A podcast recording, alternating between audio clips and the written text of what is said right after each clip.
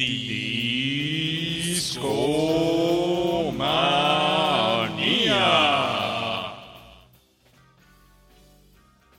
Discomaníacos, sean bienvenidos al show musical, el podcast feliz.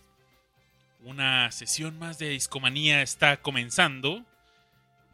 Y siéntanse bienvenidos. Esta noche va a ser peculiar porque me dieron permiso de traer a la mesa de discomanía los- la música, el trabajo de una persona que admiro mucho, Eumir Deudato.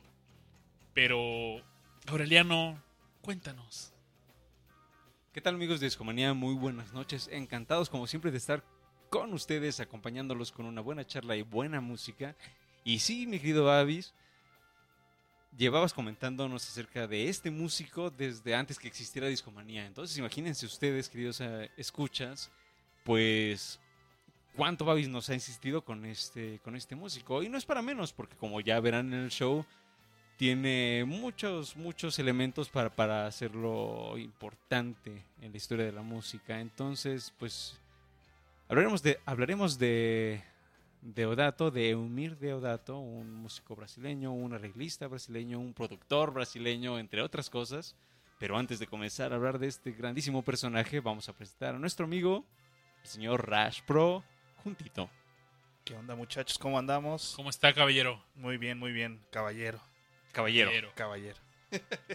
muy feliz de estar de aquí eh, descubriendo un poco de, de lo que vamos a platicar el día de hoy, porque yo realmente antes de esta semana pues no había puesto mucha atención en lo que en lo que conlleva Deodato, sin embargo me he llevado una grata sorpresa porque pues conozco muchas de las canciones en las que él ha colaborado, entonces es algo bonito conocer más datos sobre las canciones o los artistas que, que ya conoces y que quieres, pues conocer más información es algo que, que siempre te lleva una grata sorpresa, ¿no? Y vamos a ver qué, qué nos deja la noche. Babis, cuéntanos un poquito más, ya que andas bien prendido en esto. Rash, fíjate que estoy muy contento por platicar de este tema esta noche. Emir Deudato. Antes de preparar este tema, yo casi afirmaba, Rash, que tenía la mayoría de discos de Deudato. Decía, pues sí, hasta decía, me falta quizás el Deudato 2, me falta donde viene el Hotel de Adam. Dije, ah, creo que me faltan esos dos, uno en vivo por ahí y su trabajo en trío. Dije, va, va, va. Pero, amigos, esta semana tuve una sesión con el equipo de investigaciones especiales de Discomanía. Nos reunimos y nos pusimos a hacer minería de datos sobre Umir Deodato. Y me llevé una gran sorpresa. Umir Deodato tiene más de 500 álbums con colaboraciones en ellos. Entonces no estoy ni tantito cerca de llegar a, a esa meta. Por ahí encontré algo curioso. Un sitio de un japonés que se llama Deodatomanía. Órale. Y, pero yo creo que no. Estaría chido que se presentara como Deodatomanía. Manía, Deodato. Y él tiene todos los discos de Deodato. Hasta en algunas entrevistas cuando Deodato hace referencia a esta persona, dice, él tiene discos que ni yo siquiera sabía que existían. Ah, Deodato ha tenido discos ahí que publican con algunas colaboraciones que, pues no sé, graban en algún festival. Deodato es un jazzista, está por todo el mundo eh, colaborando y de repente, pues no piensa que eso va a llegar a una publicación. Ya les contaremos más adelante cómo estas pequeñas colaboraciones de trabajo fueron construyendo su carrera. Pero ¿Qué, qué te 500. 500 álbums y ¿qué te parecería, mi, mi querido Babis, que, que les diéramos una intro- introducción musical a nuestros escuchas? Porque hay una, hay una canción en particular que posiblemente, si ustedes viven en la Ciudad de México, hayan escuchado, que aparece, pues, quizás no constantemente, pero eh, por ahí a cuentagotas en Universal Stereo, esta popular eh, estación de música eh, 60, cin- 60, 70, 80 y 90 Y ya, 90s 2000 ya. pues ya un poco de todo, ¿no? Pero que originalmente era es- esta estación en donde pues era así como los clásicos, el rock clásico.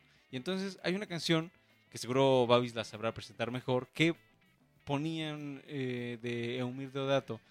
Ya esto en una etapa mucho más madura de, de su carrera, ¿no? Pero ¿cuál, esta, ¿cuál era esta canción, mi querido Babis? ¿Recuerdas? Seguro sí. Claro, pues fue el Hotel de Adán. Así es, que además tiene su disco, ¿no?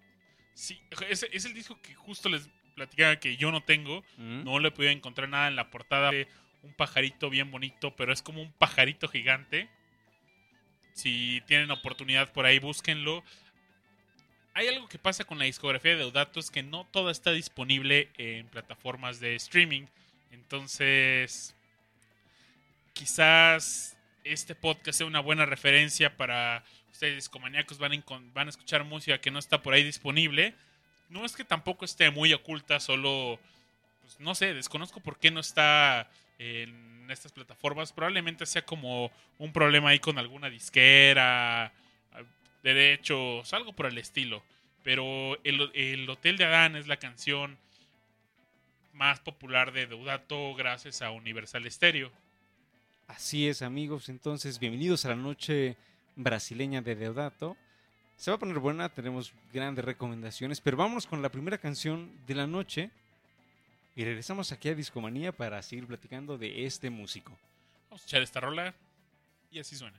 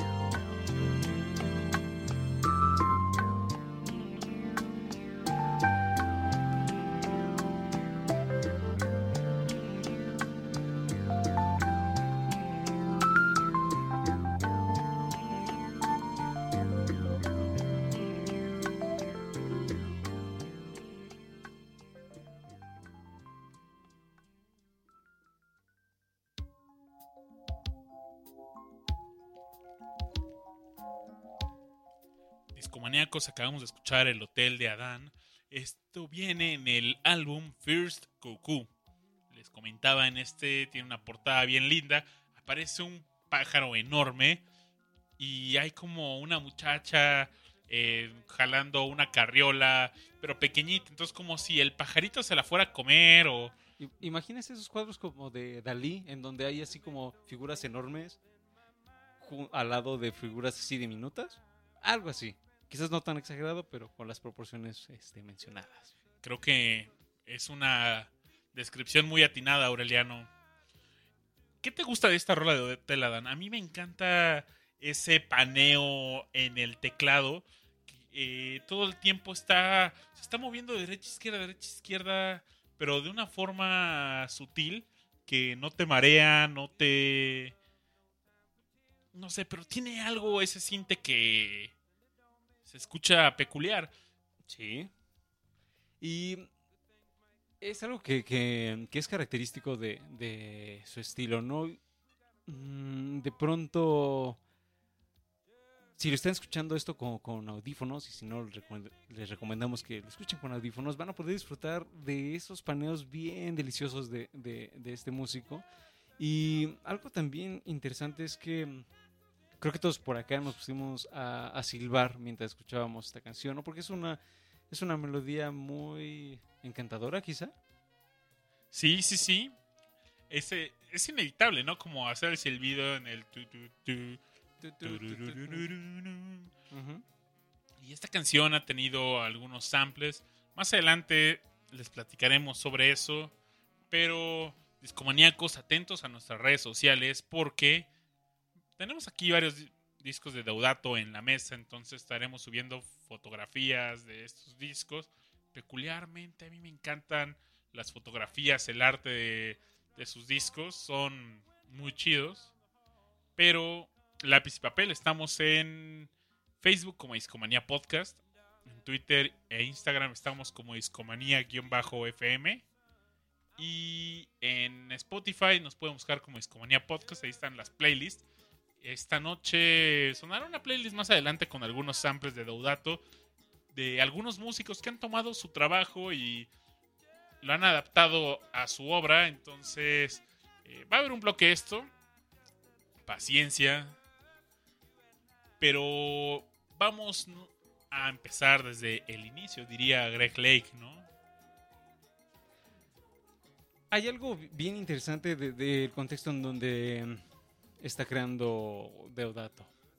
Y los vamos a remitir, bueno, sí, los vamos a remitir a un programa que grabamos en 2016, cuando grabamos un podcast dedicado a música brasileña. Y entonces se lo recomendamos bastante, se llama, según yo, Life in Rio, o at Rio, o algo Río, um, en donde dimos un vistazo a, ese monstruo que es la, la música brasileña, en donde había géneros que estaban creciendo a la par y ninguno necesariamente se oponía al otro, ¿no? Entonces tenías eh, a la bossa nova, con personajes como Antonio Carlos Jobim, a quien mencionaremos más adelante, pero también tenías a Pichinguinha, que estaba eh, pues representando al movimiento del forro, ¿no? Entonces escuchabas así los acordeones y demás, ¿no? Pero también estaba el Axe, si alguien se pregunta qué onda con Axe Bahía, pues por ahí va la ruta, ¿no? De un género pues mucho más antiguo, ¿no?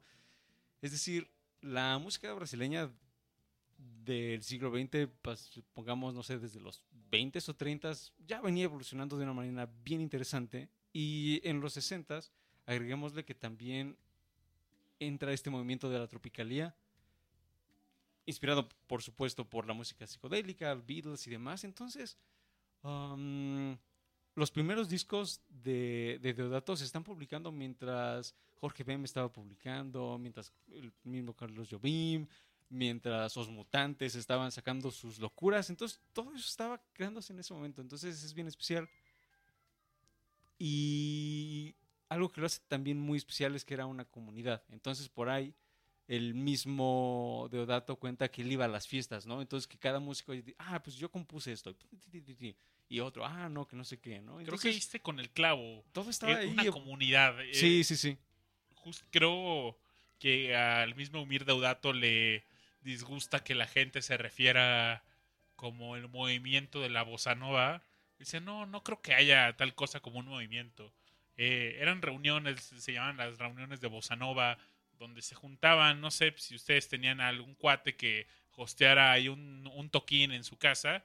Decía, ah, pues vénganse a mi casa y, y vamos a tocar. Entonces todo el mundo sacaba sus piezas, como decía Aureliano, pero Emir Deudato en ese entonces era, pues, no sé, era de cierta forma un espectador nada más. Ujú. Estaba chavo aparte. Muy chavo. Él nació en 1942, un 22 de junio, en Río de Janeiro. Ahora él tiene 76 años. Lo que quiere decir que en 1960 él tenía 18 años. Pero por esto compáralo con Antonio Carlos Jobim, que nace en el 27. Claro. Entonces, muchos de la generación con los que ellos estaban juntando ya venían produciendo música desde una década antes, por lo menos, ¿no? Y me imagino que en estas reuniones de Bossa Nova era de cierta forma intimidante llegar y tocar, eh, tomar el piano, a ver, eh, traigo esto. Entonces quizás, eh, yo creo que Deudato, por lo que, como lo he escuchado hablar en reuniones, eh, perdón, reuniones, en entrevistas. Aquí cotorreando con, Con él. con- él. De hecho, no sabe, ¿no? Pero está esperando a- aquí a- para entrar al estudio. y- No, en algunas entrevistas eh, es una persona muy humilde, pero muy orgullosa de su trabajo. Él presume que su superpoder como músico es la calidad ante todo y en ese entonces Deudato pues no tenía una preparación musical eh, pues, loca ni sobresaliente no era pues nada ni nadie era una voz un nombre desconocido en esos terrenos Y de hecho, él, cuenta que su primera chamba como arreglista, porque también creo que una buena forma o una gran forma de describir a, a este músico es como un arreglista. De hecho, él muchas veces se refiere a sí mismo como tal, ¿no? Entonces, él tenía 17 años cuando le encargan su primer arreglo musical, que era algo, por lo que él cuenta, bastante sencillo, ¿no? Entonces, digamos, tenía como cuatro elementos que tenía que ordenar como quisiera él pero pues él no tenía idea de cómo hacerlo, ¿no? Y se tuvo que aprender a la mala. Él, o sea, aceptó, creo que Deudato era un músico que no se rajaba, era hasta al final de su carrera creo que fue cuando empezó a seleccionar con quién trabajaba y con quién no, pero en esa época hueso que le caía era hueso que tomaba Y pues, lo invitan, dicen, oye, pues llega un amigo suyo, oye, me gustaría que me ayudaras con un proyecto y quiero que hagamos un, un álbum completo. Y Deudato conte- le contesta, por supuesto, no hay problema, ¿cuándo empezamos? Ujú.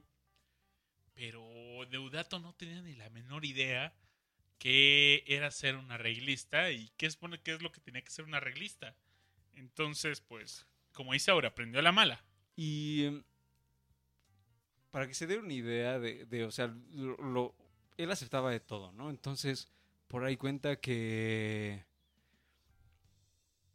que él incluso llegó a colaborar con músicos de, de boleros, ¿no? Por ejemplo, para un género que no quizás no se imaginen en los 60, bueno, en realidad sí era bastante popular en Brasil y pues él estaba ahí chambeándole, ¿no? Y también podría trabajar en, en bossa nova, que es algo mucho más cercano al jazz. Y mm, pues era una persona que estaba aprendiendo bastante y, de muchas personas, ¿no? Entonces, él, al, al final del día, y creo que es algo que él, él menciona también mm, en diversas entrevistas, es lo que él siempre buscó fue calidad. Y lo que él decía es, si tienes calidad, no, quizás no necesites tocar tantas puertas. Quizás eh, las personas lleguen a ti. Y de hecho así fue sucediendo. O sea, obviamente esto tomó algunos años, pero fueron gracias a estas participaciones, este, gracias a este decir, mm, pues le quieres entrar a, hacer un arreglo para este, este disco y órale va. Sí, así se manejaba, no tocaba puertas, la, eh, la gente lo pedía. Y estas pequeñas colaboraciones eran las que le iban dando esa promoción, esa... Era un nombre mencionado entre la comunidad de los músicos de, oye, ¿no conoces a alguien que... Bueno, ni siquiera era como que se preguntaran, escuchaban y decían, ¿quién hizo esto? Esto está genial. Ah, no, pues a ver, vamos a ver los créditos. Eumir Deudato, ah, vamos a buscarlo. En Brasil, creo, hasta donde yo tengo entendido, su carrera no llegó más allá, sino tuvo que moverse a otro país. Tuvo que moverse a Estados Unidos porque también muchos de los artistas con quienes estaba colaborando, bueno, con quienes iba a sus fiestas y con algunos eventualmente colaborando, se empezaron a ir a Estados Unidos. Entonces lo que él básicamente hizo fue seguir a quienes lo estaban inspirando a hacer lo que estaba haciendo, ¿no? Y eso no significa que no publicara discos en Brasil, ¿no? Y, y de hecho, mientras incluso él estando en Estados Unidos, seguía publicando cada tanto discos en Brasil, ¿no? Entonces, eso también es sumamente valioso porque sus primeros discos son, pues, bossa nova. Mm, él, por supuesto, entrándole duro al teclado, porque hay que decirlo, él solamente tocaba los teclados, no, no entró a algún otro instrumento, pero esa personalidad se nota desde sus primeros discos que salen en el 64, si no y me ni equivoco. siquiera lo hacía de una forma así virtuosa, ¿no? No era ese tecladista así clavado que lo veías y decías, ay, ¿cómo hace ver esto tan fácil? Si no era un... Era preciso, creo que es la palabra. Y mm, quizás como para, para también reiterar la importancia de- del jazz eh, en, en- en Brasil, mm, un año después, en el ses- 65, hay un disco muy famoso que gana un premio muy importante. Es Jets y Gilberto, es un disco del 65, no, del 64 de hecho, que gana el 65 el, el Grammy, y es el primer disco de jazz de la vida que gana un, Un Grammy. un Grammy por justo esto, ¿no? Entonces, el movimiento jazzístico en Brasil pues venía con todo, ¿no? Y él es parte de este movimiento de bossa nova que ustedes pueden encontrar si ustedes se dan una vuelta en sus servicios de streaming, quizás en por ejemplo en Spotify se pueden encontrar varios discos de esta etapa de, de él como músico de bossa nova con su teclado perrón. Que por cierto, su teclado clásico de Emir Deodato es un Fender Rhodes. La, hace un par de semanas, en el show de los Doors, les mencionamos que era uno de los dos teclados elegidos por Ray Manzarek. Sus primeros discos fueron Inútil Paisagem, Samba Nova Conceptao, Ideas, Ataque, The Gentle Rain, Bossa Nova for Swinging Lovers, Os Catedráticos, que ese fue una, una serie bien especial, y Percepzao. Oye, ahora entonces, os cated- yo acabo de descubrir esta semana Los Catedráticos y yo me llevé la impresión que era una agrupación, pero entonces, ¿es un álbum de él o según yo es una agrupación, no? Él, los discos son él y todos estos músicos de esta comunidad que estaban. Porque imagínense que él está trabajando como arreglista, entonces obviamente se tuvo que relacionar con muchos músicos de estudio. Entonces, pues obviamente supo relacionarse con quienes hacían la música y salen estos discos que fueron los primeros. Su primer disco en, en Estados Unidos es Preludio. Prelude. Pero eso fue hasta el 72. Ajá. Pero él estuvo publicando discos en su país natal, ¿no? Entonces, que era esto que les mencionaba, ¿no? Desde el 64. Y Preludio, pues fue a un. O sea, llegó el momento que tenía que grabar un disco, porque primero publicó un single que fue Odisea. Bueno, así. eh, La canción se llama Así habló Zaratustra. Eh, todo el mundo la conocía como 2001 por ser esta canción famosa de la película Odisea Espacial. El.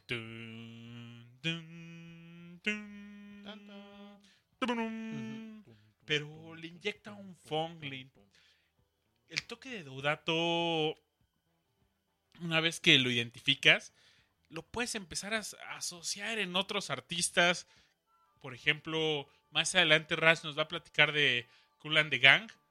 cuando lo escuchaba, esto suena dudatoso, ¿no? Y de repente, ah, es que Efectivamente. efectivamente, y ahí tenía algo de Deodato esa receta.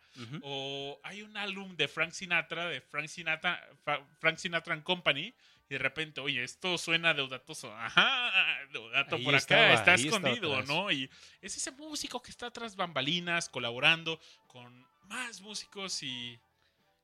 Sí, las ramificaciones de su colaboración eh, son infinitas, básicamente. Tiene chorro de gente. y más. Ajá. No, yo lo que, lo que iba a decir es que justo estas rami- ramificaciones que, que él comenta en... hay- Hay una entrevista que les queremos recomendar mucho que le hacen con la Red Bull Academy. Esto se, se grabó en Seattle en 2005. Ujú. Ajá. Entonces ahí él cuenta muchas de estas anécdotas que le estamos comentando esta noche y profundiza eh, eh, mucho más, ¿no? Pero por ahí... Dice y, di- y divaga. Y toca, es decir... Pero eso es lo interesante, Rash, porque en esta... No es una entrevista, realmente es, es una, una clase. Es una clase eh, Ujú. eh, de una academia de música de Red Bull. Entonces Y- también estuvo Isao Tomita, ¿no? Ajá. Entonces, prácticamente, creo que se lo encontraron por ahí, algo así mencionan de que cambiaron todos los planes que tenían para que- Deodato diera esa clase y que tuvieran ahí un gig con él. Pero en... Él te cuenta así, le empiezan a hacer un par de preguntas y empieza a contarte pues, su vida, desde que era, cómo empezó, qué es lo que sabía de la música, qué es lo que no sabía de la música, cómo se codiaba este ambiente de la banda bossa nova, de la bossa nova, después cómo llega a Nueva York, hace su primer single, él no se da cuenta, pero alguien en California logra cortar eh, esta canción de, de Así habló Zaratustra a cuatro minutos, la canción era de 9, 12 minutos. Y pues, inclusive cuando la grabaron dicen, no, pues eh, ¿qué onda co- con, esta rola? Sí, seguramente va a ser un éxito una estación de música clásica.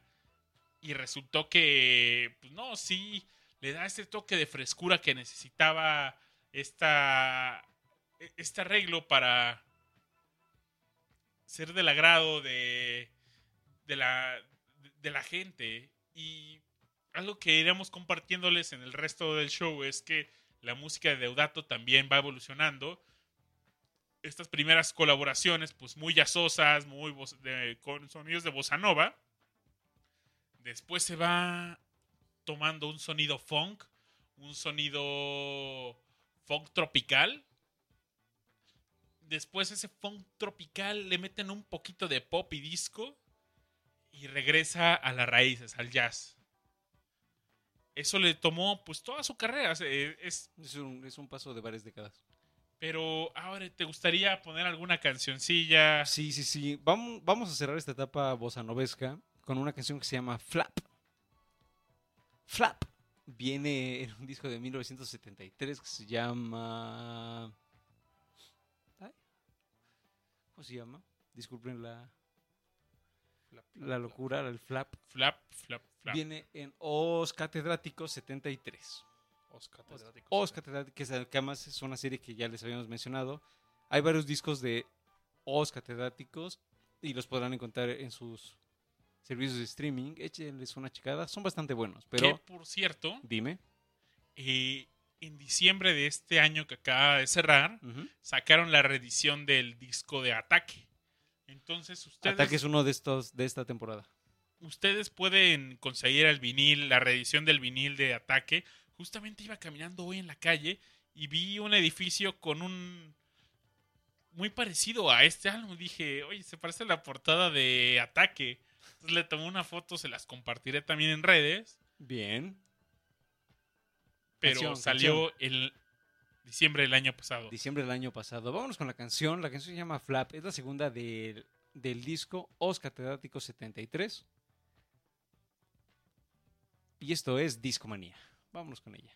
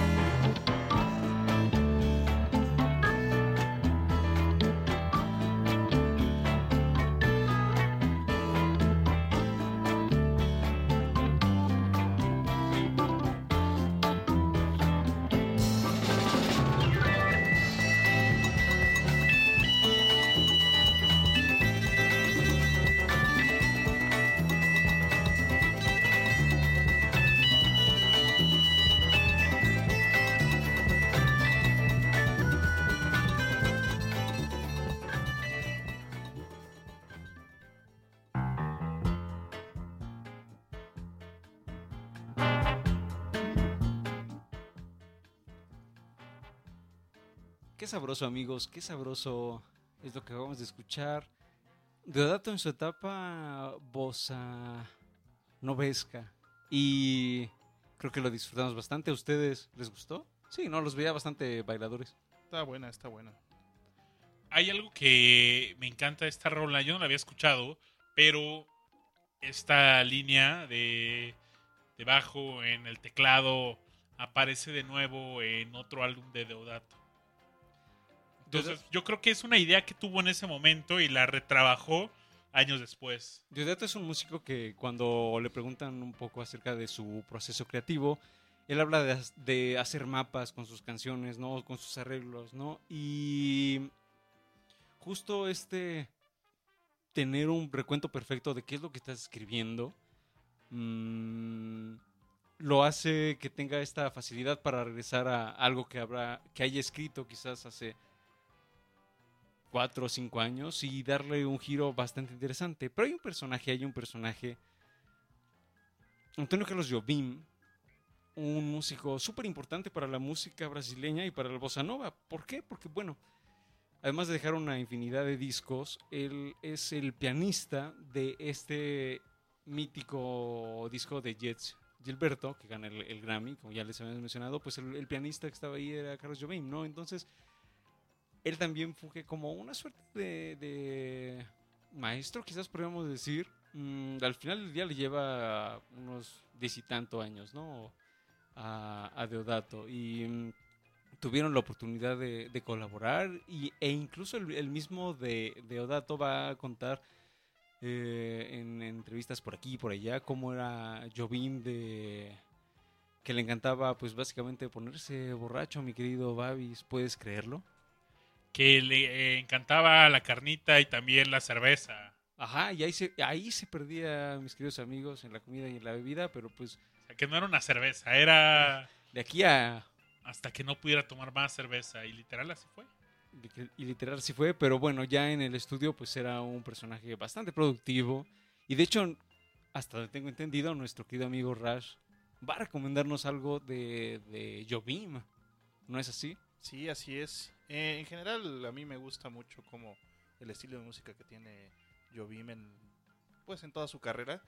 Eh, dentro de lo que platicaban, ahí hay una anécdota de él y, y de Odato en el que están los contrataron para hacer soundtrack de una película inglesa. Entonces uh -huh. este, los tenían allá en, en Inglaterra, estaban en Londres, les habían rentado sus departamentos. Todo muy bonito. Todo muy bonito, pero pues a Jobim no le gustaba mucho la, el tema de la película, tampoco a Deodato. Y pues hizo dos, tres cancioncitas y de ahí lo que hacía era irse a Kings Row y se sentaba a echar unas chelas y a ver a las muchachas, porque en esa época pues estaba de moda la minifalda. Entonces, de hecho cuando, cuando contó eso se me vino a la mente luego, luego Esquivel con miniskirt. Miniskirt, claro.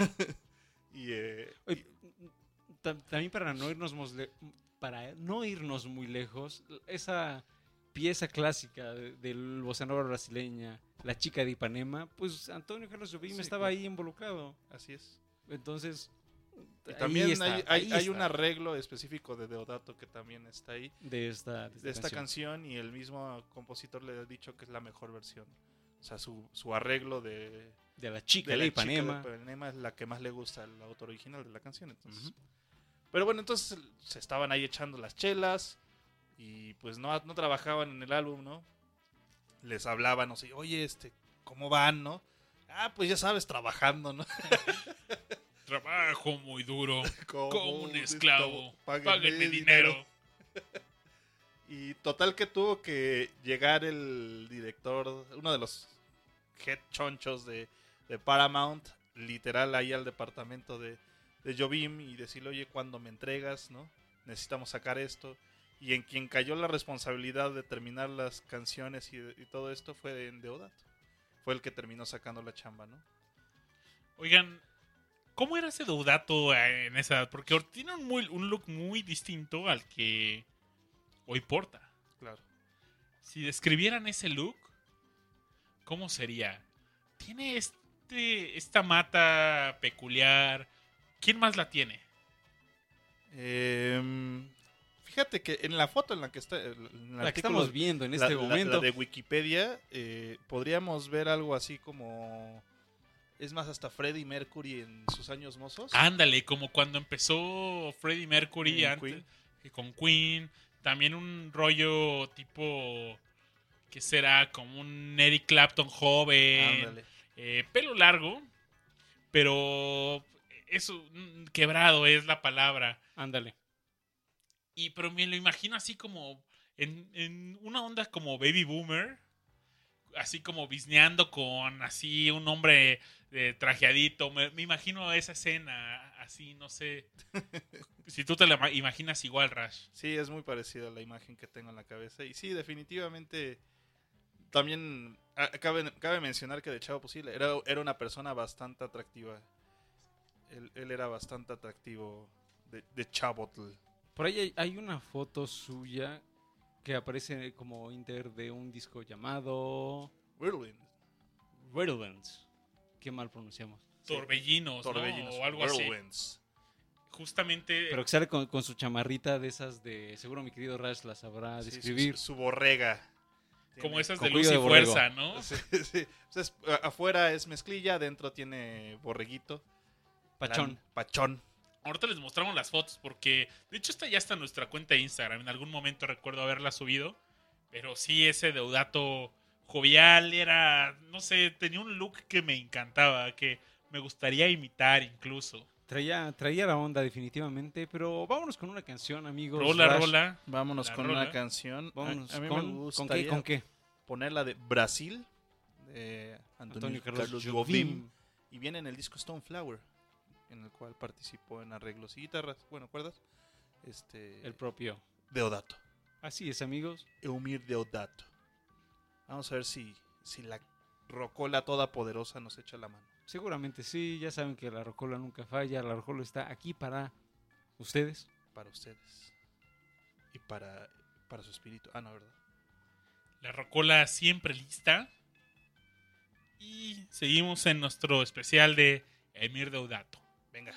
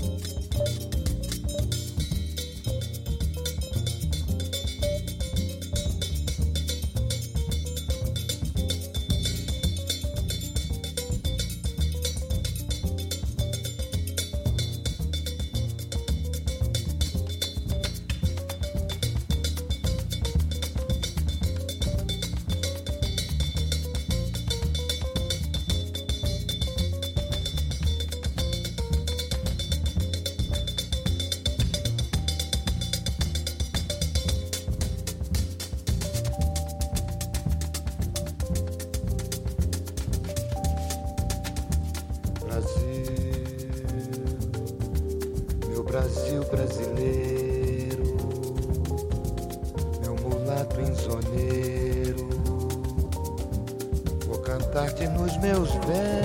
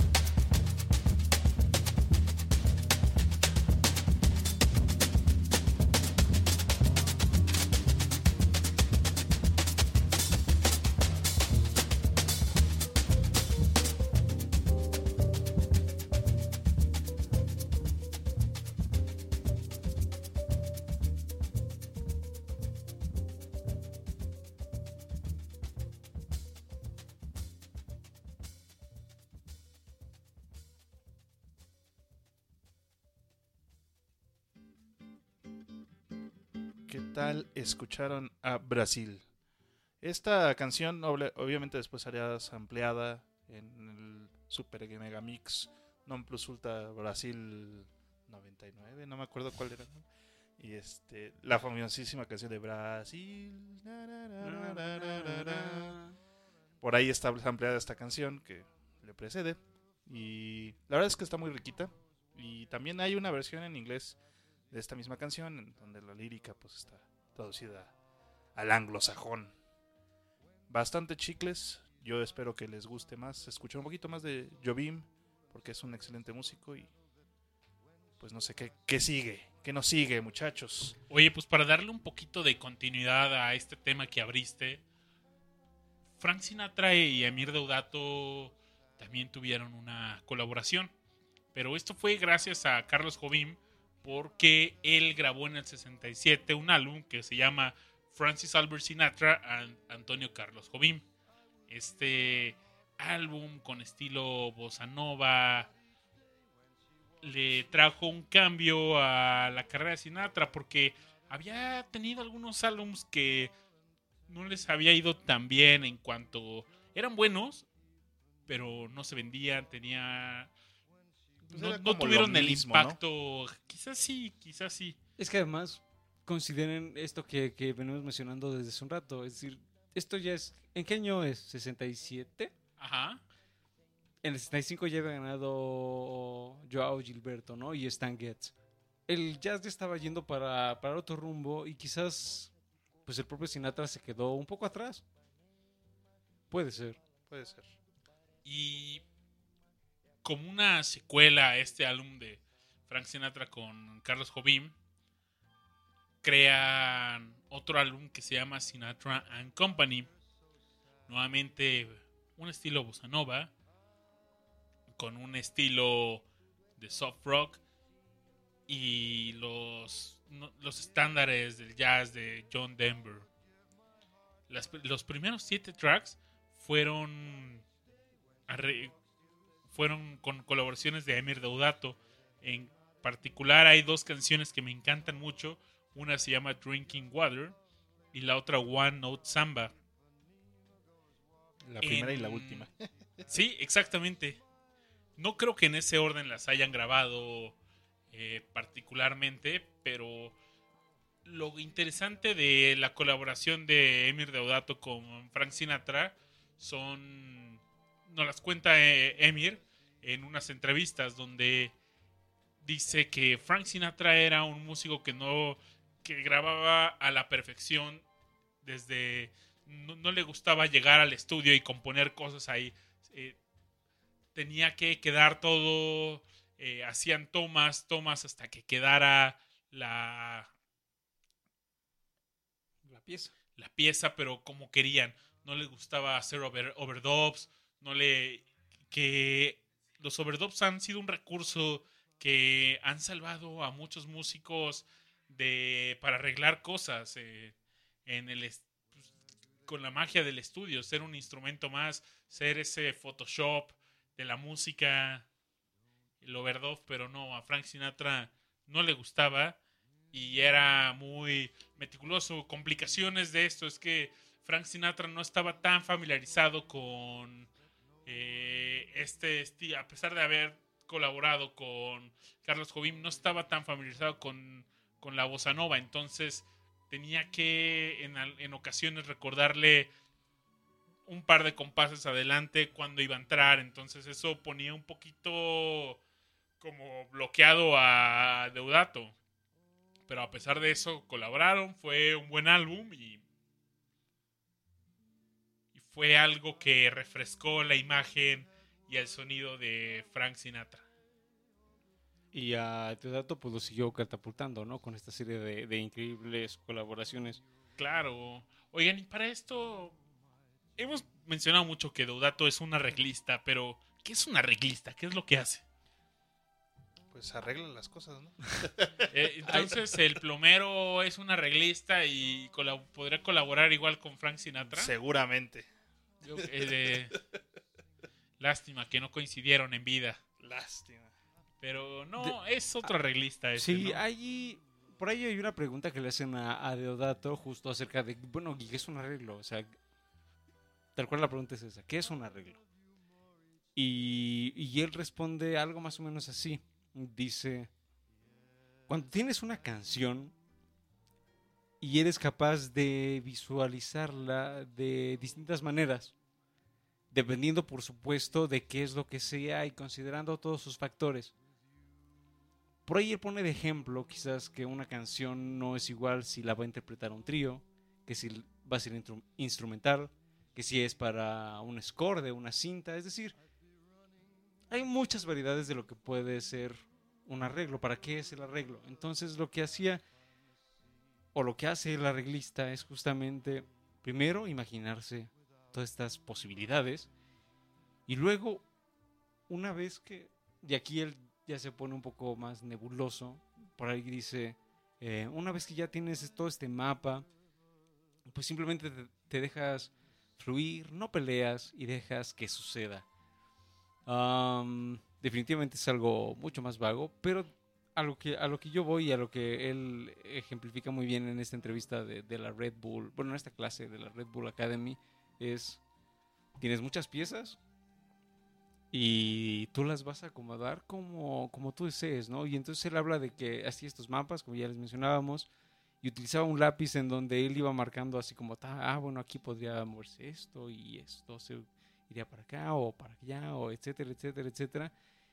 Y, em, así él iba armando pues todas estas canciones, ¿no? Entonces eh, él sí los imaginaba como bloques, ¿no? Entonces tú pones el bloque A con el bloque B y si tenías un blo- bloque C, pues tal vez ya eran muchos bloques. Em, pero pues básicamente él iba así armando sus, bueno, sus respectivos trabajos. Pues Discomaníacos, así fue como colaboró Emir Deodato con Frank Sinatra. Esto fue en 1971, un año antes de que él publicara su álbum Preludio. ¿Por qué no nos escuchamos una rola de este álbum y continuamos platicando sobre él? ¿Les parece? De pre- pre- pre- pre- preludio. Pre-Preludio. Que, por cierto, este álbum fue renombrado más tarde. Les contaremos por qué. Son seis tracks. Es un álbum que tiene ondas tropicales, ondas jazzosas Ondas funky. y ondas funky. Que se les antoja, se antoja algo funky. Pongámonos algo funky y aquellos que nos escuchen que tengan una cubita, échense otra, nuestra salud, y disfruten de esta muy deliciosa canción que es September 13, la última canción de Preludio. Y regresamos aquí a Discomanía. La noche está bastante sabrosa.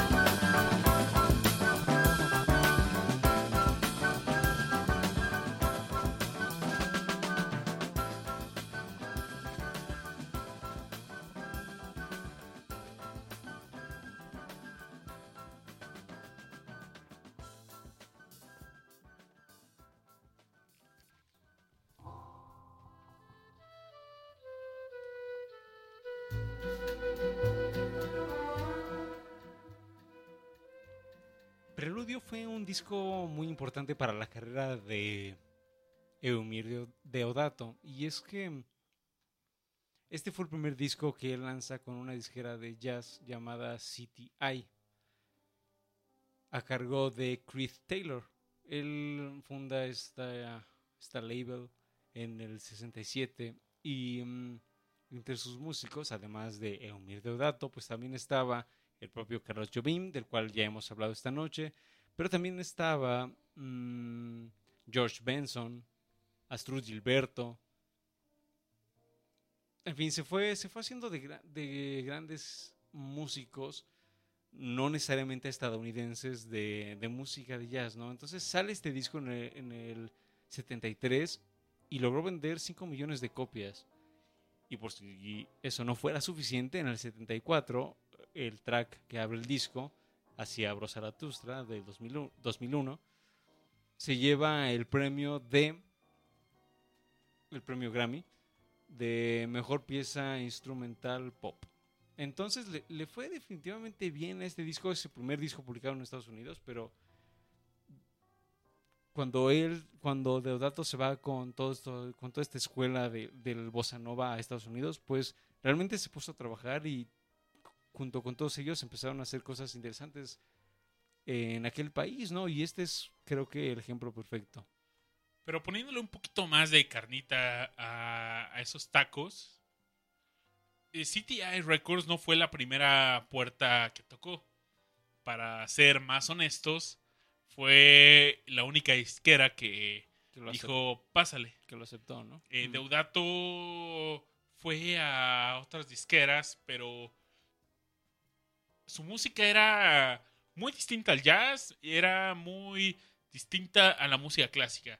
Entonces no se podía acercar a las disqueras de música clásica porque su sonido era totalmente ajeno, era como, no sé, iba fuera de sus estándares. Entonces, pues él se acerca, por ejemplo, a Atlantic Records tiene, tenía su sección de jazz, pero también Atlantic estaba más interesado en apoyar proyectos de rock, por ejemplo. En esos años ya estaba sonando Emerson Lake and Palmer y era la disquera de ellos. Entonces le estaban dando más fondos a este tipo de agrupaciones de rock que les podían traer, pues quizás más dinero. Entonces, pues se encuentra con Chris Taylor, que no solamente era el director de esta Disquera. de esta disquera, fue el productor de este disco. Con lo que se presenta de Emir Deodato es con un single que se llama Si hablo Zaratustra, de Odisea Espacial, esta versión tropicalizada. Y empezó a sonar en Estados Unidos, a la gente le encantó. Y él hace unas pequeñas giras para presentarse en este país le hablan por teléfono, le dices, oye, Emir, está, estás en estás en las listas. Ah, sí, sí, sí, muchas gracias. Ay, qué Me padre. Eh, me voy a ir a nadar a la playa. eh, qué bueno que, que me llamaste. Eh, chao. Le vuelven a llamar. Oye, Em- Emir, estás en el top 10. Estoy en el top 10. Ah, entonces tengo que ir para allá. Entonces es cuando viaja a Estados Unidos, a Nueva Jersey, a Nueva York. Y empieza a moverse como músico por estos rumbos. Y él publica este single con el lado A, Así hablo Zaratustra, este arreglo de él. Y en el lado B, en la canción que acabamos de escuchar de fondo, Spirit of Summer.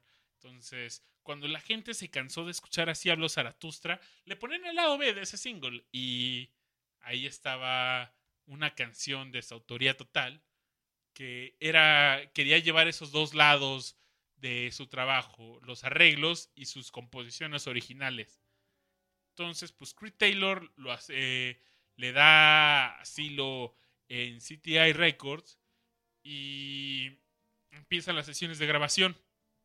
Cuando, cuando están grabando el primer ensayo de Así hablo Zaratustra, se lo muestran a Creed Taylor y dice, me encantó, déjenlo así, no le muevan nada.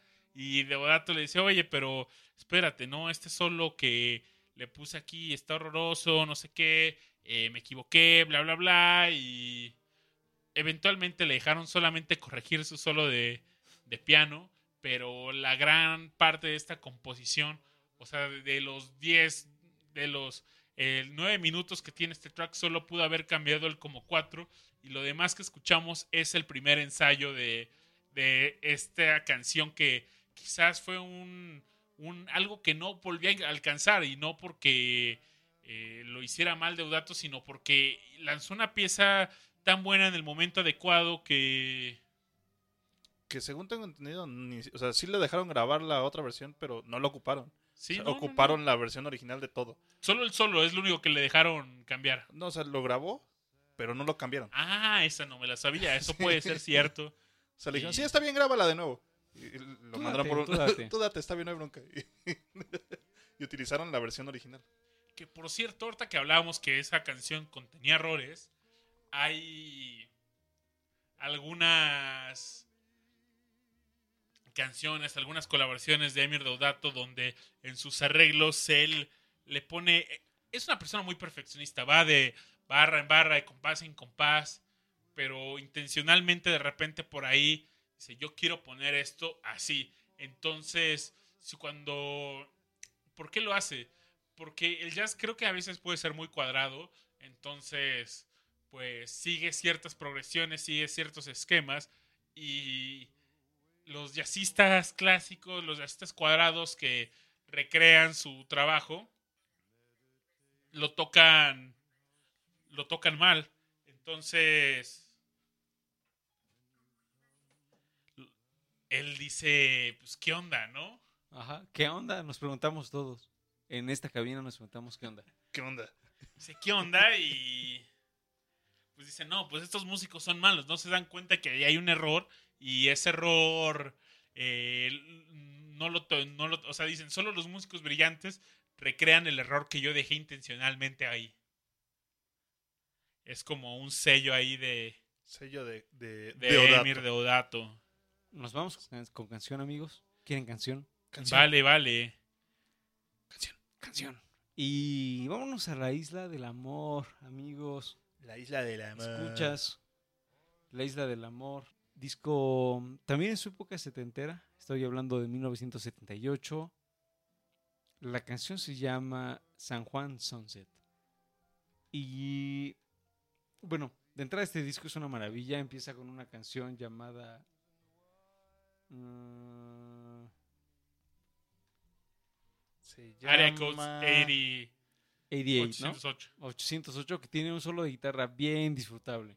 Y por ahí hay, hay una canción, es decir, todo este disco te hace sentir que verdaderamente estás en una playa, súper relajado, con tu vasito con hielitos, el mar un poco lejos, pero a una distancia considerable, con una brisa disfrutable. Ahogarota al lado.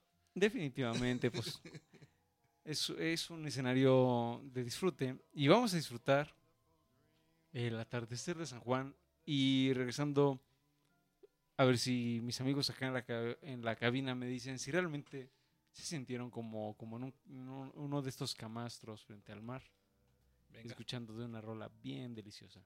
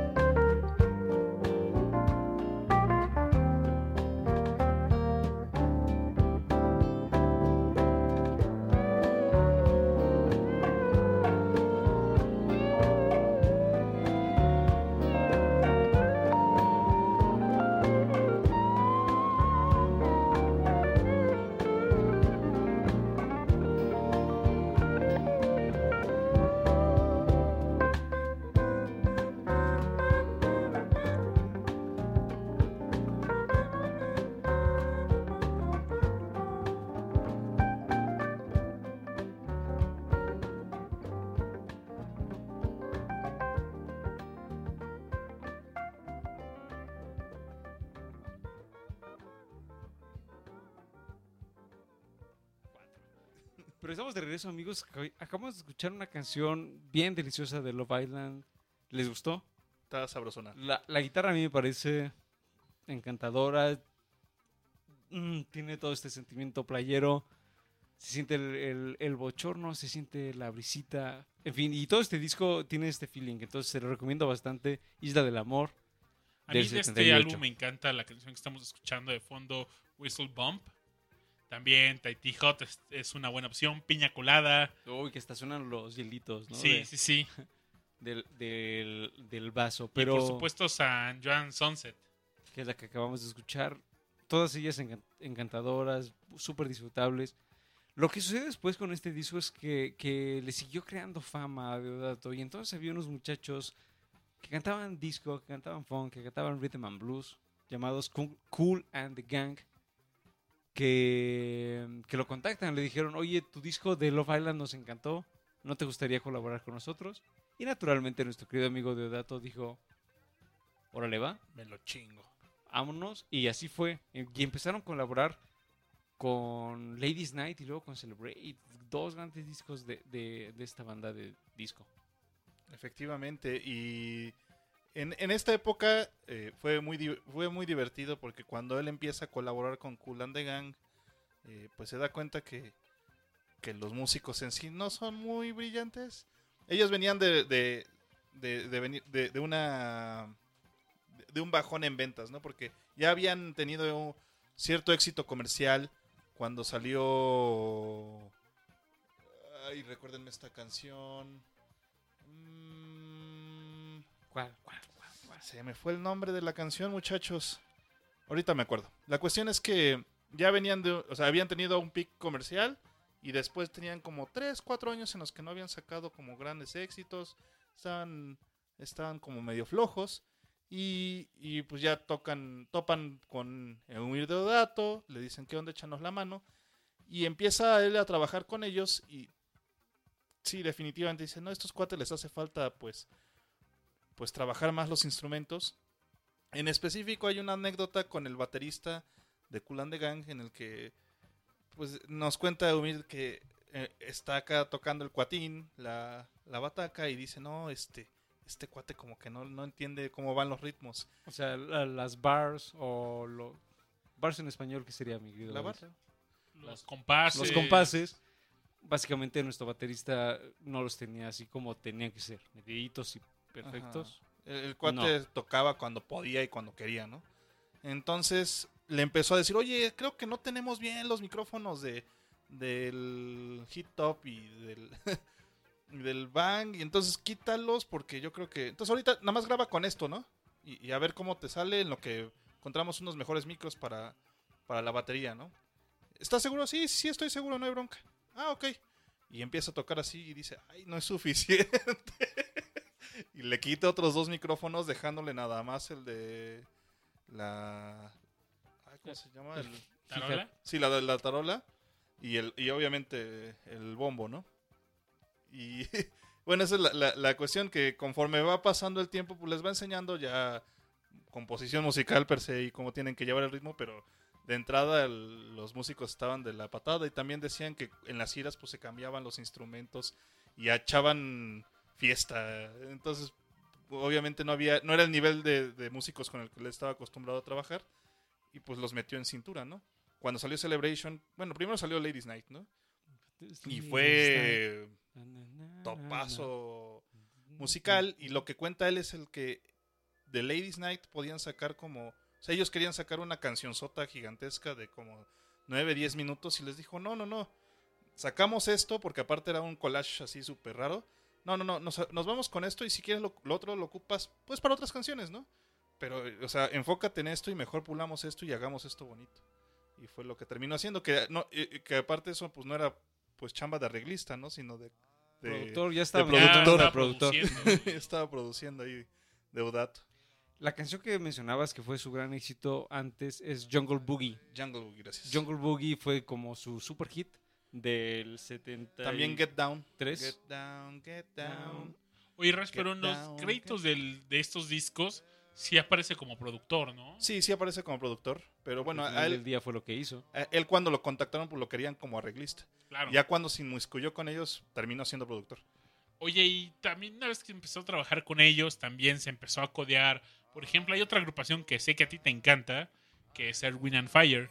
Y justo hay un álbum donde él colabora que me encanta, este de la pirámide, no me acuerdo el nombre, pero sé que en esa viene la de Fantasy. El fan, sí viene la de Fantasy y es el de... Mm, creo que se No, llama recu- Fantasy. Sí, Creo que se llama recuerdo Fantasy. que es el de la pirámide, ¿no? Y está Cotorrón y Emir Deudato empieza a colaborar con en esta escena, pero a partir de este momento sus discos empiezan a tomar otro tono, Se llama Y- All in All, perdón, el, el disco. all in all, cierto. Y después de Love Island hay un disco que nos saltamos que ahorita lo vamos a mencionar, que es como qué pasó después del preludio, cómo continuó con su carrera. Ahorita retomamos ese tema, pero aparece Nights of Fantasy, Night Crusher, Happy Hour, Emotion. Y entre más iba avanzando Deodato, se volvía más poposo, más discoso. Y a mí me encanta este el sonido disco de Deodato. Por ejemplo, en el disco de Motion aparece una canción de eso es Fire in the Sky, pero eso es donde sale como que un aplauso al mismo al ritmo del bombo, donde está el pum tum, pum tum. y pero ya es como bien no sé, como bien discoteca, bien discos tú y Disco es tu baila. a, a la banda no le gustó. Ah, no, no fue del agrado de todos. Entonces decían, no, que. Pero es como ese. Empezó como esa represión de. No represión, eh, ese rechazo de la música disco. Ese aplauso tarolazo viene en- unos segundos. Escúchelo.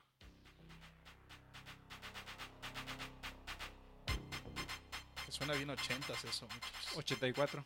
Creo que fue una película aparte, ¿no? No estoy tan seguro. ¿Cuál? Esta, ¿Esta rola? Esta rola.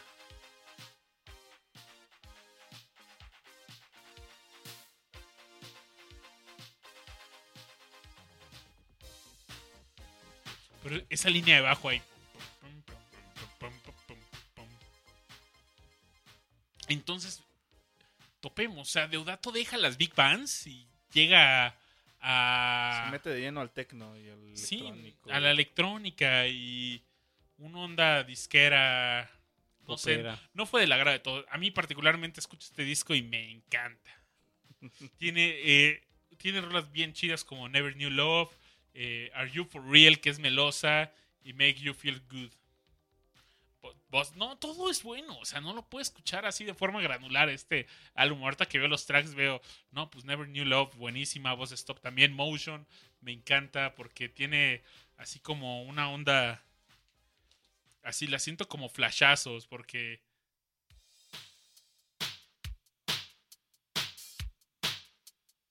Escucha.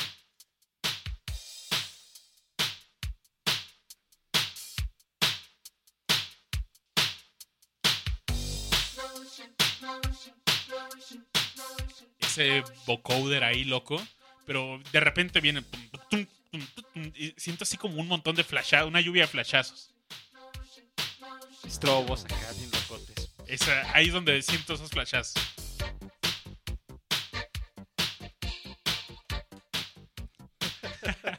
La cabina de escomanía se puso. Sacamos el estrobo de la cabina. Pero. Rash, entonces, ¿cómo si- después de escuchar esto, ¿cómo sientes las colaboraciones de Emily Deodato con Cool and the Gang? Tú que eres Disquero. disquero, ¿no? Fíjate No que. iba a decir culero. ¡Sculero! Es que ¿Qué pasó, Kaina? ¿Qué pasó? Es culero, pero no por mala persona, sino porque le gusta Cool and the Cool Gang. and the Gang. La verdad es que bastante chévere. Que esto, pues, es un poquito después de su colaboración con, con Cool and the Gang. Y sí, me hubiera gustado ver algún tipo de colaboración de Deodato, por ejemplo, con, con bandas meramente ochenteras. No sé, de Human League. O. eh, por ejemplo, Divo o algo por el estilo, ¿no? Oye, es- es- eso estaba interesante. Y justo me topé hoy que estaba buscando mis discos de Dudato. Estaban muy cerca de, De de Divo. Divo, ¿no? Y dije, ah, Imagínate que hubiera estado ahí con Whip It. tan, tan, tan, tan, tan. que me suena, pues, este tipo de, de ritmos y música le queda muy bien a la época, ¿no? Que, que algo también que hemos platicado a lo largo de muchos discomanías es que en el 80, en los 80 muchos músicos que ya venían desde antes no pudieron adaptarse a, los ritmos de los 80, ¿no? Y tronaron como ajotes. Yo creo que a Deodato no le pasó eso. Es que yo creo que Deodato después de eso se clavó más en la producción, en eh, arreglos bajo demanda. Deodato era ese. No era un cazarrecompensas, pero era ese músico que si necesitabas apoyo, podías contra. Era un mercenario. Yo, yo diría que es el Milchambas, porque lo hacía de todo. también. Chambitas. La verdad es que sí, eh, de aplaudirse a Deodato. Pero ju- justo ese, ese, por ahí él mismo cuenta que no podía decir no. Ajá. Y, y ese justo no poder decir no, ese fue como su gran defecto, pero a su vez también como su gran virtud, ¿no? Porque aceptaba tantos proyectos que de alguna manera todos estos músicos pues terminaron por por dejar una semilla en él, por dejar huella en él, que a su vez se va explotando en, su, en su propia música. Vámonos con canción, Babis. Canción, canción. Oye, Rash, pues tú querías escuchar Cool and the Gang, ¿no? Sí, vamos a poner Celebration, que yo creo que se volvió su hit number one non plus ultra de toda la vida, si mal no recuerdo. Fue el que, el que más tuvo éxito comercial en su carrera. Hasta lo coberearon los, los conejitos estos de Rayman, los Rabbits. Hay, hay una versión cover de, de ellos, está bien botán. Oigan, pues no se diga más. Escuchemos Cool and the Gang. Está listo en la rocola de Discomanía. No se despeguen porque la noche sigue deudatosa. Let's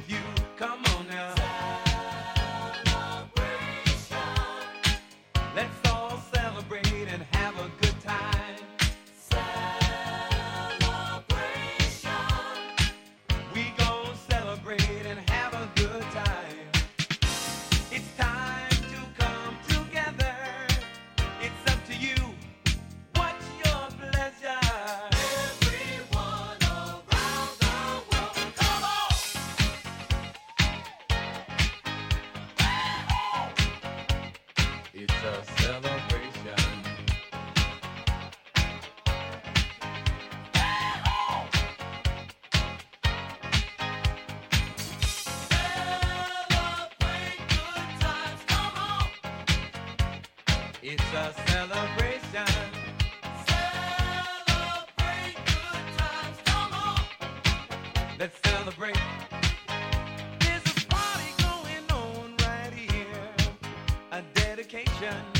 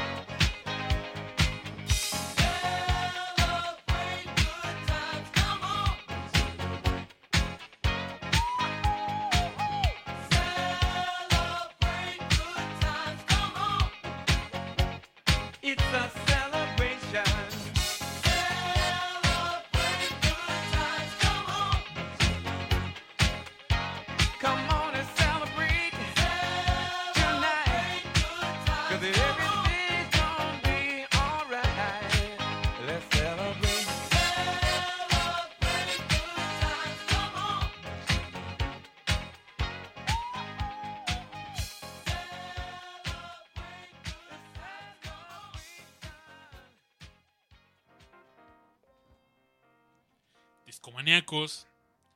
Regresando un poquito al contexto de Prelude, que fue probablemente el álbum más importante de Emir Deodato, su álbum debut En Estados Unidos. en Estados Unidos después de pero su álbum debut ya como Deodato, ya solista, carrera del mismo, Del mismo de sí. del mismo de sí. Deodato necesitaba producir un álbum en el siguiente año donde le pudiera dar continuidad al el trabajo anterior, pero tenía que ser de cierta forma fresco. Entonces, él hace el Deodato 2, donde aparecen piezas geniales. Yo creo que mi canción favorita de Deodato es Super Strut. Es esta canción que juega con el paneo de forma increíble. Pero en este álbum también empieza a retomar. eh, dice: Tengo que hacer un arreglo todavía más loco. Entonces toma canciones de Maurice Ravel y que eh, en, en música clásica se pone a componer de nuevo. Entonces esto lo pone, digamos que en el mismo terreno de otros músicos como, por ejemplo, Isao Tomita, músicos como Wendy Carlos que trabajaban con música clásica, pero Deodato tropicaliza esta música clásica y esta música instrumental.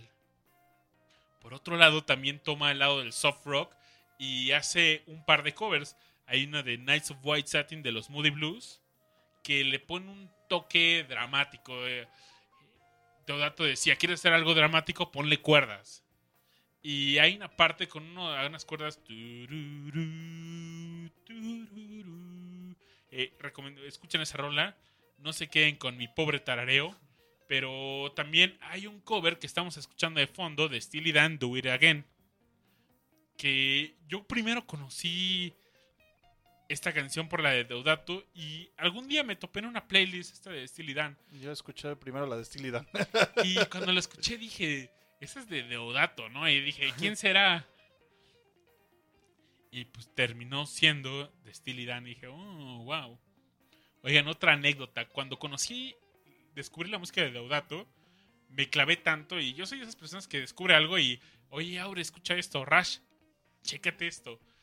Y recuerdo en una reunión con unos brothers, empecé, no, vamos a poner algo de Deodato y todos, Deodato, ¿quién es ese güey?" ¿Qué es eso Y- de Deodato, pero no faltó el despistado de Don Gato. no, vamos a escuchar Don Gato. No, Don Gato está bien chido. Y Top Cat. entonces, ese gag sigue presente con ese círculo de amigos de, oye, ¿qué onda? ¿Y qué, qué has conseguido nuevos discos de Don Gato. Luego me dicen, no, pues sí. Pero Deodato publica el álbum Deodato 2 en 1973 y quiero que escuchen quizás una de las canciones más poderosas de Deodato. Que ejemplifica perfectamente este, este paneo. Entonces, si tienen Que- audífonos, Pónganse audífonos. es momento pónganse de audífonos. ponerlos, ¿eh? Es ahora adverti- advertidos, advertidas están. Vámonos con la canción. En serio, eh, el inicio es bien, bien especial. Thank you.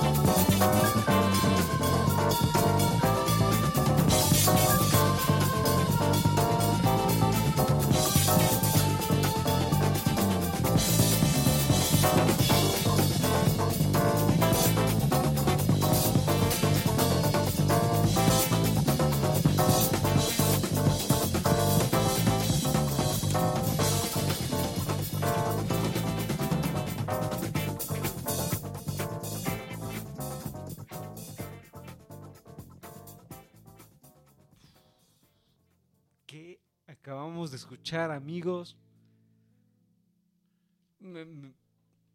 No, no, no tengo palabras para, para describir eh, la intensidad de esta pieza. ¿Por qué cuando, cuando hablamos del tema, Ma- Babis, no me dijiste, güey, escúchate esta rola? Y después hablamos. Sí, así como, esto es Deodato. Yo no Y la había escuchado hasta ahorita, muchachos. La verdad es que está loquísima, me gustó mucho.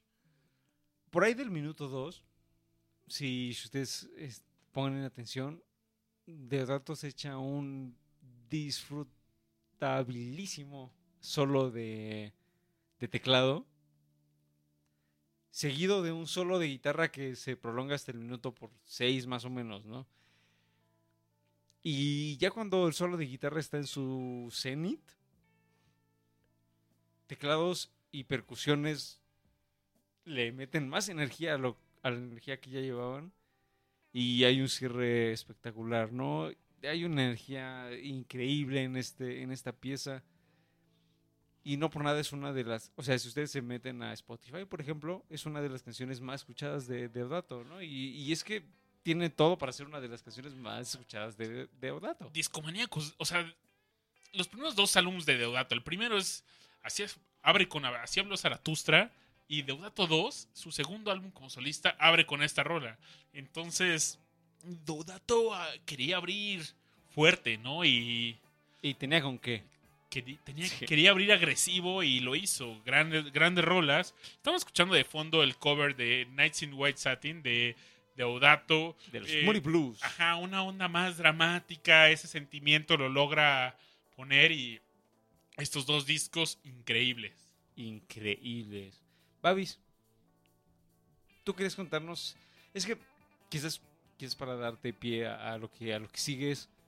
Deodato hizo tantas cosas, colabora con, con tantos músicos que y, y utilizaré una imagen que ya mencionabas hace rato es es decir, como esta dejó raíces, dejó muchas ramas de, de- de producción por aquí y por allá que derivó en que muchos de generación, músicos de generaciones pasadas, digo futuras, volvieran a él. Y entonces hay una artista europea llamada Björk, quizás le suene su, su, su nombre, pero ella llegó a él gracias a las colaboraciones que él había hecho varias décadas antes con Milton Nascimento. Es decir, las colaboraciones con Milton Nascimento eran en los 60s y las colaboraciones con Björk, pues, suceden varias 90. décadas después.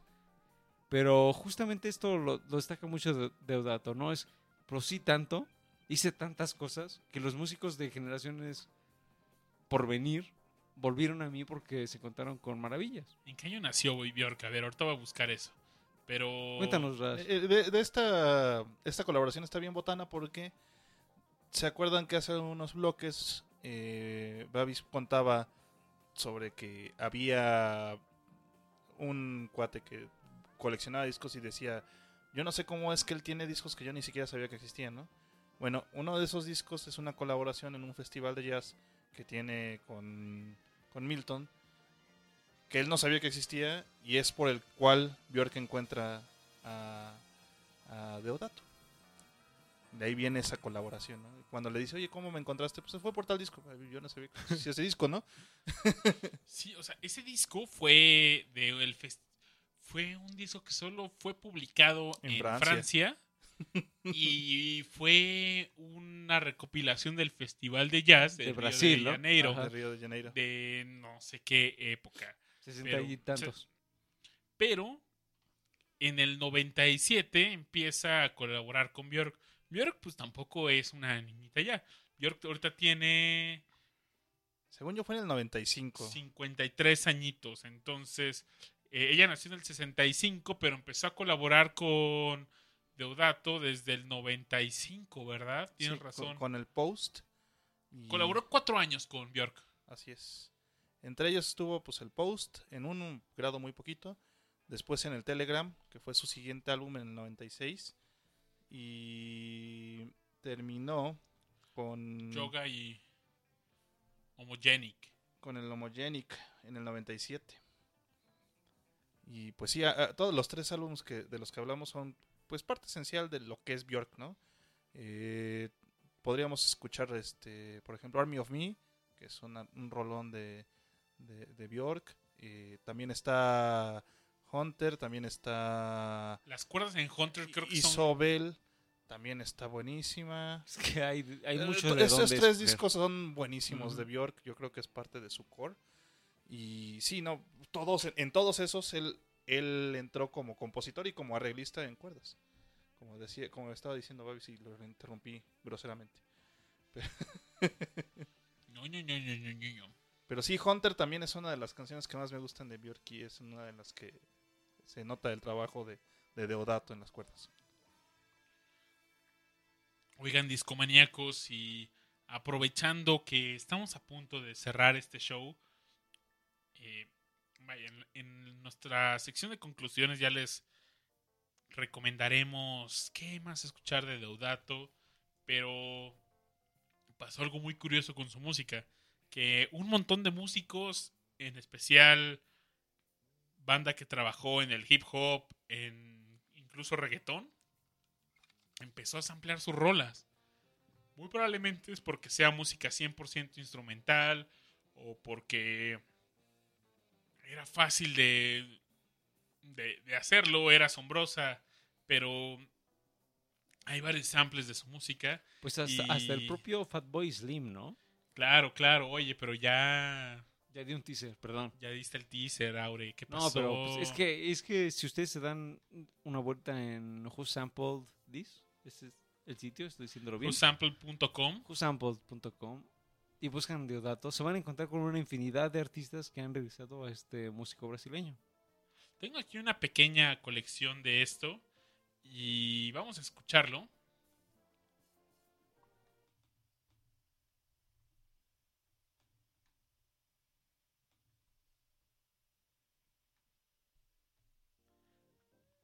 Esta canción ya la escuchamos hace unos minutos. San, San Juan San Sunset. Juan Sunset. Pero los brasileños le dicen como San Juan o algo así, ¿no? San Juan. San Juan Sunset. Y pues resultó que hay otra canción que toma esta línea y escuchen.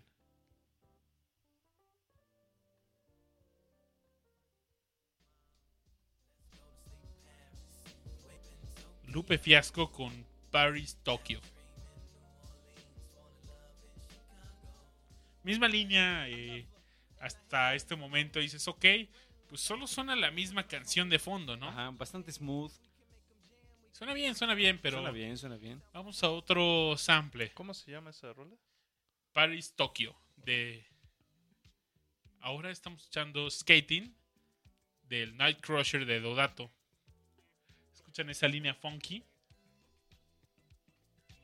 Pongan atención porque eh, ahora va a haber un sample de Angie Stone con Snoop Dogg.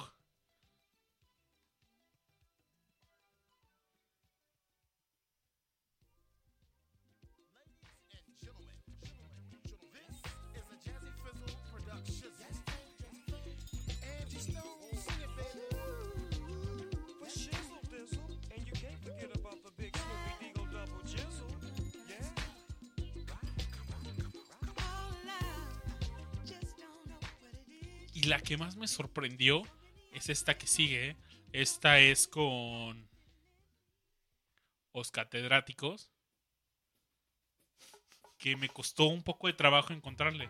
Entonces la iba escuchando. No sé, le suena. Digo, Aureliano ya nos soltó el Ya, spoiler. perdón. entonces arruinó la sorpresa. Pero ¿no sienten ahí a Fatboy Slim? To- hay, Las percusiones, escuchen. es todas las producciones y de hecho en la parte final cuando termine, cuando está terminando la canción le dan este peso que, que merece las percusiones de, de Vamos a esa parte a ver. Ahí.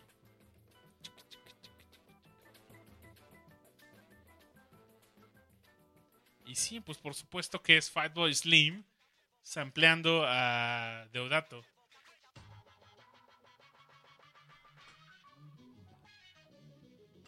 Esto yo la verdad no me lo esperaba, lo descubrí hoy y dije, wow. Qué loco, ¿eh? Y me gusta mucho esa A canción. mí también me encanta este rol. El video es genial. Sí, me encanta, eh. video, es- ¿no? Esta canción ya la escuchamos de nuevo por se perdieron ese paneo. Está aquí, pero ¡pum! Sorpresa de la noche.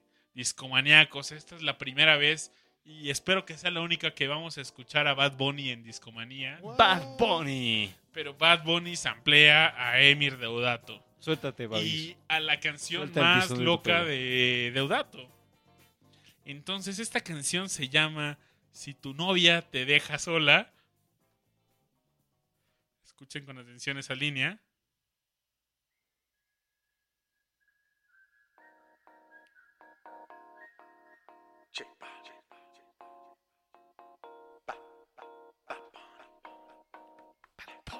Bad Bunnies. Hasta ahí no suena mal, pero Yo vivo día y noche pensando en ti. ya ese vocoder me perdió, ¿no? Ya. ¿Por qué no quitamos ya la canción, muchachos? ¿No la quieres escuchar? No, definitivamente. Te va a no. gustar. No, Rash. ni tantito. No, te va a gustar. No. La que sigue es Pavan for a Que me queda claro que ni siquiera fue Bad Bunny. Yo creo que fue alguno de esos productores.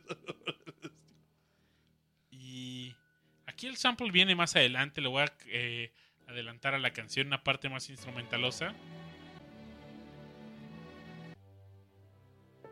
Ahí viene. Escuchan este pianito. Adelantar un poquito más.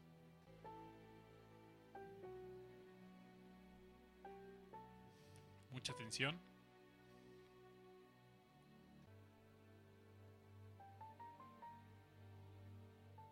Y ahora viene nuestro amigo pesado, Fat Joe.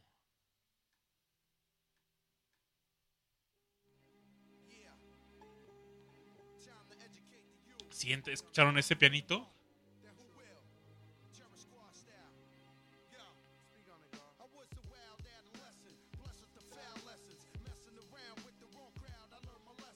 Buen sample, ¿no? Buen sample. Y ahora vámonos a al Night Crusher de nuevo con East Side Strut. Y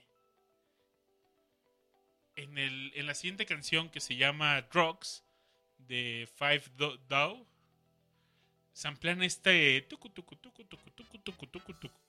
pero le cambian como que el escuchen mejor. Rapping ass motherfuckers. Bring that shit raw and right. Rhythm Kid. R I double D I M K I D. Z. You know how we fucking do. Va más lento. Y en el resto de la canción se quedan ahí esas. Eso en un loop ahí cambiando en el tiempo. Vámonos a Rhapsody in Blue de nuevo. Del Deudato 2, segunda canción de este álbum.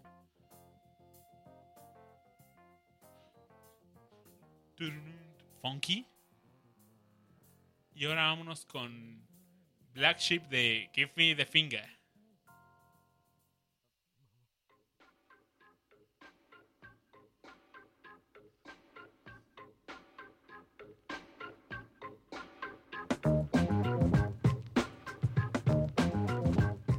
¿Se dan cuenta? Es, parte de ese el pero está cortado. Y más adelante en la canción lo meten a ver si. Ahí está. Pero hay con, con un efecto raro ahí que se escucha. No sé, raro, ¿no? Pero ahí está Daudato de nuevo. Vamos a September, September 13, que ya escuchamos en Discomanía.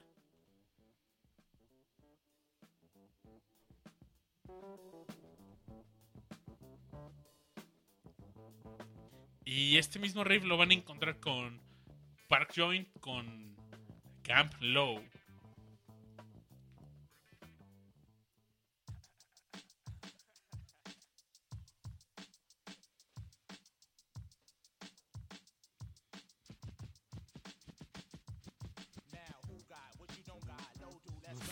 Ahí está la línea. Tengo un par de covers, un par de samples más. Whistle Bump de Playa del Amor.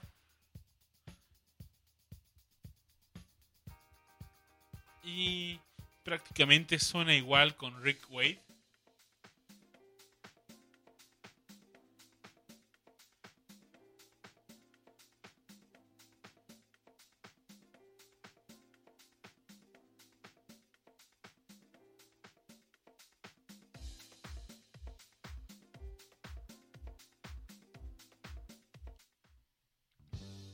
Playa del Amor, Tahiti Hot. Pero este está un poquito más adelante, le voy a adelantar un poquito. Escuchen esto.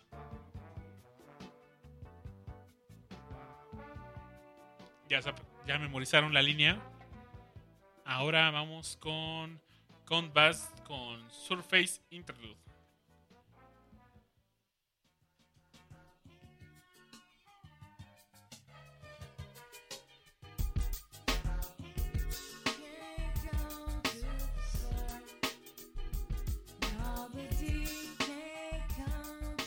Y la última que les traigo, Night Crusher.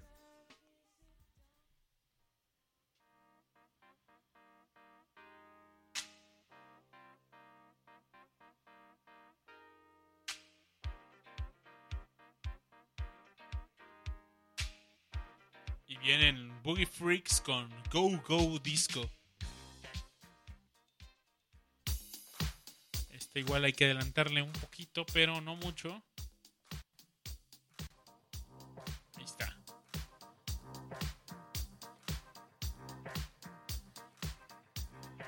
Entonces, pues a los hip hoperos, a los DJs les encantó hacer samples con la música de Deudato. Inclusive está en la portada de, de- del Deudato 2. Hay un DJ que literal hizo la misma portada. La portada es Deudato con una lupa en un ojo y se le ve pues un ojote. Entonces, hay alguien que hizo la misma portada y se lo enseñan a Deudato y dice, pues sí, por supuesto, es la misma idea, qué original. Algo que, que dice De- Deodato en esta clase que da en la Red Bull Academy es, le preguntan acerca de estas colaboraciones eh, ya post ochentas y él habla un poco de que al final del día para él el agregar una pieza a, a una lyric que quizás iba por otro lado pues no era del todo ajeno porque de alguna manera él como arreglista pues él estaba acostumbrado a ag- agregar pues música instrumental a, piezas que quizás no iban por ahí eh, digamos en, en un principio no y, y esto es algo que hace mucho el DJ sobre todo también a la hora de acomodar pues qué va a sonar con qué cuándo va a sonar cuándo va, va a derivar a otra pieza y demás no entonces y quizás ya para, para ir concluyendo, agregaría el, el hecho de que Deodato era tan perfeccionista que básicamente tenía su cronómetro para ver eh, pues cómo iba cada compás, ¿no? Entonces esto lo llevó a hacer em, piezas tan matemáticamente, matemáticamente perfectas que cualquier músico del futuro podía tomar un sample porque están así como Sí, tan estructuradas. Sincronizadas. Exactamente, que puedes tomar cualquier fragmento y te va, si lo pones en repeat, y va a ser lo suyo, ¿no? Entonces, de alguna manera, él también sentó bases para que los músicos de 80s, 90s y más, pues tomaran fragmentos de sus rolas. Fíjate, Aure, que ¿te acuerdas de cuando fue nuestro segundo aniversario de Discomanía que tuvimos un DJ que se disfrazaba de mono, por cierto? DJ Chango. el DJ Chango, pues recuerdo que le di un par de discos de Deudato, es justamente estos que tienen como esta onda más poperona y lo siento como este disco de Le Chic de Freak Out, que era e- ese disco que todos los DJs querían tener, querían eh, rasparlo, querían mezclar con él. Y estos discos de Deudato para mí tienen como esa misma sensación, entonces le dije, mira, pon estos discos y él no sabía ni qué traía, creo, creo que no los había escuchado, pero cuando las puso sí se quedó así como, ay, güey, ¿no? Y empezó ahí a jugar con esos discos, nuestro DJ. DJ Chango. DJ Chango. Y es- estuvo bueno es- esa fiesta de aniversario de Discomanía. Ya les avisaremos cuando venga la del cuarto, Al cuarto aniversario. porque no hubo de tercero. Nos fuimos a ver al cine.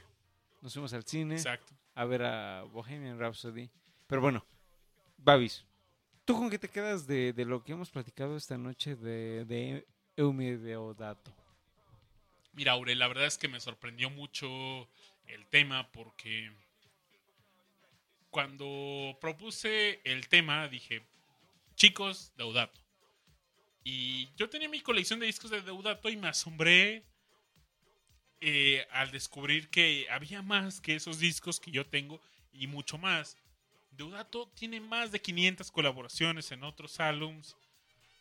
Nunca creía escuchar a Deudato con Björk, nunca creía escuchar a Deudato con Frank Sinatra, nunca creía haber escuchado con Wind and Fire. Descubrí demasiadas cosas al rascarle, al minear ahí sobre quién es Deudato. Y me voy muy sorprendido. Discomaníacos, lo que la música que pusimos de Deudato esta noche fue muy poca, les sugiero dense una vuelta en Spotify, a pesar que no están todos los álbums, hay eh, canciones estupendas. Váyanse disco por disco para que vayan viendo cómo va evolucionando el sonido de Eumir Deodato. Es, es suave, es increíble y Deodato sigue haciendo travesuras por el mundo. Ahorita él solo está mandando composiciones para concursos de jazz donde pues, está persiguiendo la chuleta. Eh. Deodato es un músico que dice, a mí la vida me ha pintado muy bien, me ha dado eh, fama, me ha dado salud, me ha dado todo menos dinero. Entonces él sigue persiguiendo esa chuleta y cazando esos premios de los concursos de jazz. Entonces lo pueden seguir viendo tocando por ahí. Hay videos en YouTube, échenles un ojo. Gran músico y larga vida Deodato. Omir Deodato. Muchachos, eh, para mí fue algo revelador el saber de Deodato, de toda su carrera y todas las colaboraciones que, que ha tenido. La verdad es que, como les platicaba hace rato, las ramificaciones de todas las colaboraciones que ha tenido, pues se seguirán sintiendo. No es algo que termine ahorita o que ya se haya explorado a fondo. Mucho, mucho por dar. Y también considero que no sé, en especial las colaboraciones de, de Kool and the Gang y de Björk son para mí pues más importantes porque son de artistas que yo conozco y que, que manejo, ¿no? Entonces tiene, agarra un significado un poquito más especial en cuanto a lo que es y pues ves con otra luz la- las, las canciones que ya conocías, ¿no? Es algo bonito y sí, le vas, con lo que escuchamos el día de hoy, le vas viendo las similitudes a otras rolas y a otras canciones y ya puedes hacer como el, el entrelazado entre ellas. Me siento muy feliz de haber conocido a Deodato yo les recomiendo que al igual que yo eh, sigan explorándolo un poquito más y, y conozcan más de su trabajo. Hay, hay definitivamente mucho de donde puedan ustedes mm, asirse. Hay mucho material, hay muchas colaboraciones con artistas de géneros muy variados en distintas décadas. Entonces, de pronto tienes tus colaboraciones de bossa nova en los 60s, de disco en los 70s, de algo muchísimo más, muchísimo experimental en los 80s y 90s. Y de alguna manera es un músico que que ha dejado un, un legado que seguramente seguiremos disfrutando, quizás incluso inconscientemente, ¿no? Como en el caso de los samples, que muchas veces estamos escuchando algo que ya un músico había elaborado mucho antes. Hay una cita con la que yo quisiera despedirme que mm, me llamó bastante la atención y dice lo siguiente. Cuando, cuando justamente le preguntan a Deodato acerca de, la, de las colaboraciones, ¿no? Entonces dice, el mayor reto como un arreglista es ser capaz de mm, lidiar con estilos y personalidades distintas. Pero es aún más importante asegurarse que el artista en cuestión logre sus metas ya sea musicalmente, ya sea comercialmente. Pero también es esencial al trabajo realizado por una disquera para asegurarnos que mm, estén lo suficientemente felices de nuestro trabajo y que por lo tanto inviertan una buena cantidad de dinero en la promoción del resultado final. Sería un, un error muy serio ir en contra de una compañía disquera o intentar imponer las visiones propias, ¿no? En un proyecto que al final del día necesita de mi ayuda y de un trabajo en específico.